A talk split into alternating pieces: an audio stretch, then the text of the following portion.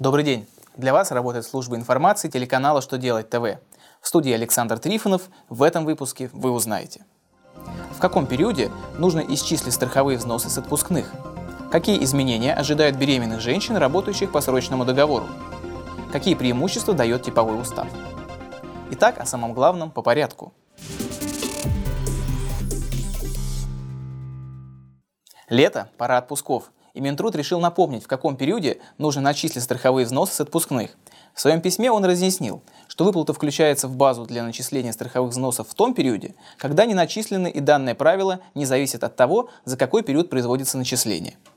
Так, если отпуск сотрудника начинался первого апреля, а отпускные были начислены ему двадцать седьмого марта, страховые взносы должны быть начислены в первом квартале. Соответственно, если отпускные были начислены в июне, они должны попасть в расчет по страховым взносам за полугодие, даже если отпуск работника начнется в июле или в августе.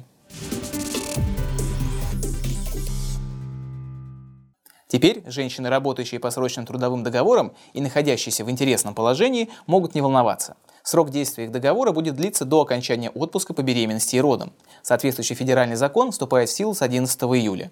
Напомним, что ранее срочный трудовой договор автоматически продлевался только на время, когда работница была беременна.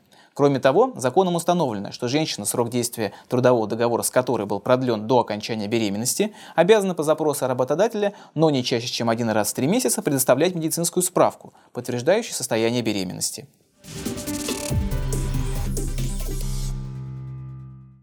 Президент подписал закон, который даст возможность учредителям ООО действовать на основании типового устава. Средний и малый бизнес может использовать его как основной документ организационно-правовой формы. Чтобы принять решение о работе на его основании, нужно провести общее собрание учредителей ООО. При этом устав, утвержденный учредителями, также можно будет применять. Компании смогут выбирать, какой из документов им подходит больше, и переходить в любой момент с типового устава на индивидуальный и наоборот. Типовой устав упростит процесс регистрации юридического лица. Не нужно будет предоставлять устав в регистрирующий орган ни в бумажной, ни в электронной форме. Индивидуальные сведения о конкретном юрлице будут содержаться только в ЕГРЮЛ.